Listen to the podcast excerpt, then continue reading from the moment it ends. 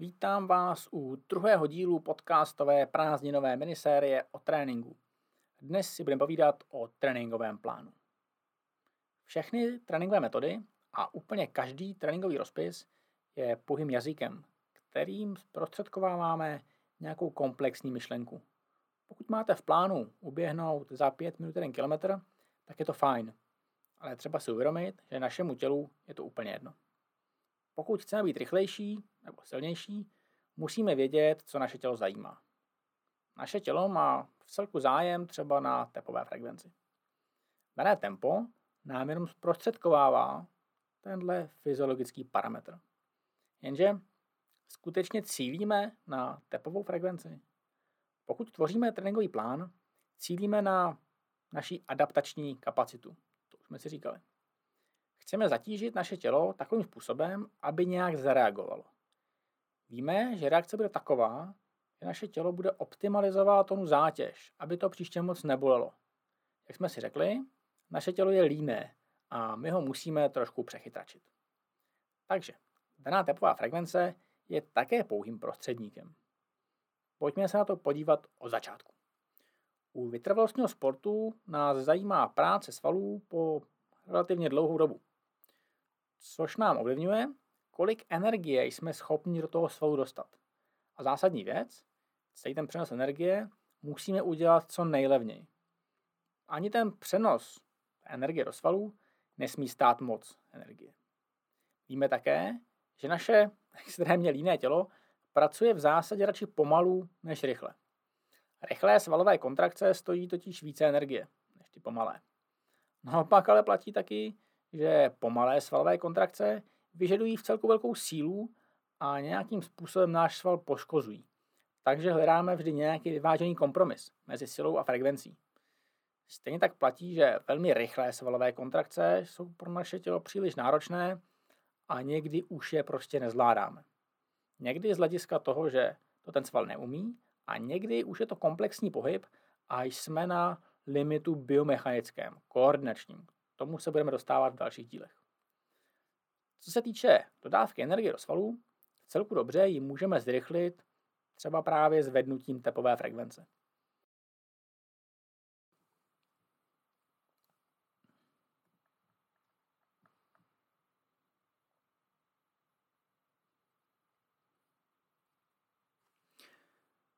Souběžně s tím se naše srdce také zvětšuje. Nicméně srdeční frekvenci na 200 nám naše tělo moc dlouho nepovolí. Proto by bylo fajn trošku snížit právě tu pracovní frekvenci. Při konstantní dodávce do svalů to jde zařídit jediným způsobem. Zvětšením srdce, respektive srdečního výdeje jako takového. To množství krve, které to naše srdce vytlačí tím jedním stahem. A to je náš tréninkový cíl. Ve vytrvalostním tréninku tedy necílíme na tři hodiny volně a je na zvětšování srdečního výdeje. Tedy mimo jiné. Orientační výpočet. Na 100 tepech naše tělo přepraví 100 litrů krve za nějaký čas.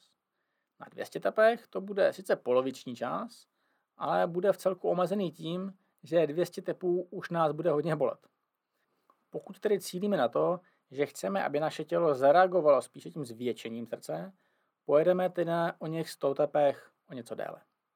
Zde bych vás odkázal na podcast o srdci s Hankou a Michalem. To byla season 2, epizoda 6, protože tohle už jsem přidednodušil asi až příliš. Takže proto pojedeme ty 3 hodiny volně. Pokud známe ten skutečný cíl, můžeme si proto odpovědět na mnohé otázky. Proč například pěší tréninky? Držíme tepovou frekvenci v poměrně přesném rozsahu. Zároveň nenamáháme pohybový aparát se zením na kole. Na druhou stranu nám tu utíká ta biomechanika, ať už běhání, nebo šlapání, nebo čehokoliv, co děláme za sport. Chcete mít dokonalou techniku šlapání právě na kole?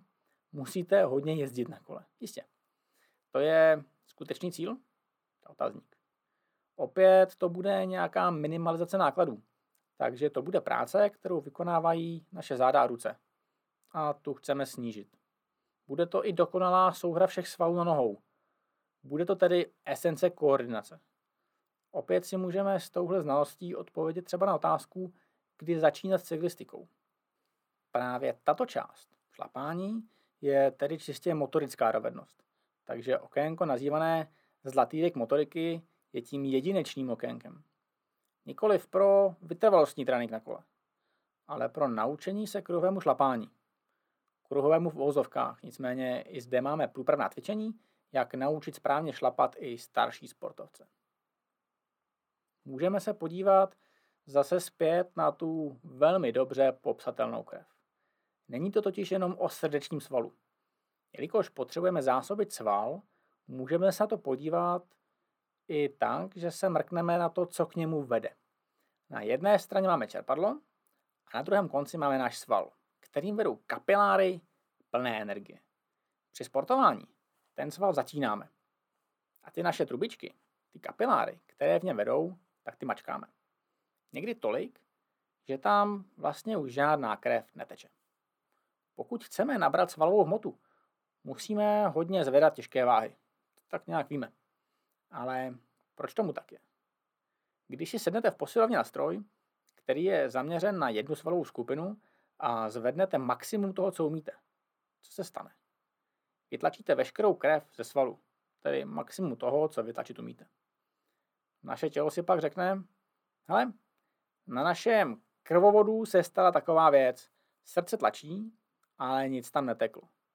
Takže naše tělo posílí srdeční stěnu a bude tlačit větší silou. Ale také si řekne, hele, ono tady nic neproteklo. Já bych postavil cestičky okolo, tak, aby to mohlo nějak proudit. Naše tělo totiž ve skutečnosti nechce zvednout o 10 kg více. Takhle to nefunguje. Naše tělo chce zachovat krevní oběh. Jinak je mu ta vaše posilovna úplně jedno. Pokud tenhle případ otočíme a snížíme tu váhu, se kterou pracujeme, krev proudí v celku volně, ale i ten sval stále pracuje. Naše tělo si pak řekne, hm, tady nemusí nic moc dělat. Pokud mírně zvedneme tepovou frekvenci, už se nám na místě svalu začne opět tvořit takový špuntík. Tady si naše tělo řekne ale něco jiného. Hele, a co kdybych ty kapiláry udělal takové jakoby tvrdší? Sval se mi totiž budovat úplně nechce. Špunt to úplně není. A budování svalů stojí hodně bílkovin. A my chceme fungovat moc efektivně. My jsme totiž strašně líní. A co kdybych tím svalem protáhl těch trubiček více? Tím by se nám ten odpor toho svalu taky snížil a srdíčko to by mělo pohodu. A nemusíme nic budovat. Což jsme ale u praktického tréninku. To je vliv kadence a tepů na vytrvalostní trénink. No ne? Když do toho zamotáme tu biomechaniku, jsme třeba u tenzních úseků, kdy tepovku příliš nezvedáme. Chceme to vydržet dlouho. Ale dáme si trošku těžší převod. Třeba klidně na 50 otáčkách. Sval stlačujeme, tepovku máme relativně nízkou, takže nějak zase výrazně, nejedeme to na 400 W, ale tepovou frekvenci trošku zvedlou máme, sportujeme. Touhle metodou dokopeme naše tělo k reakci, jakou chceme. Protože z logiky věci, pokud chceme dosahovat výkonu, musíme mít také nějaké solidní zásobní trasy. A právě ty zásobní trasy vyrobíme tímhle způsobem. Sportovec, který tohle chápe, udělá tenhle typ tréninku správně. Pokud ne, řekne si, že potrénuje víc, zatne pěsti a zrychlí. Proč bych to najel třeba na 180 tepech? To v pohodě vydržím. Úplně v klidu to vydrží. Jen ta fyziologická reakce bude trošku jiná. Každý tréninkový plán totiž musí vycházet z nějakého cíle. A to, že zvedneme zátěž, neznamená, že zvedneme tu účinnost. Tu účinnost té činnosti. U té vytrvalosti nás bude samozřejmě zajímat energetické krytí. U rychlosti nás bude zajímat reakční doba. Tam nás ta energie tolik zajímat nebude.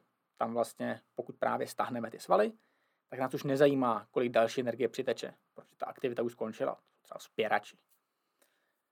Všude se bude každopádně protínat obecná pohybová gramotnost. Všechno ale vychází z těch základů. A s jejich pochopením jasné, proč někdo musí cvičit a někdo ne. Konec konců říkal mi to v podcastu i Arnold Twighten, proč nejlepší triatlonisté na světě nechodí do posilovny. K tomu všemu se dostaneme další týden.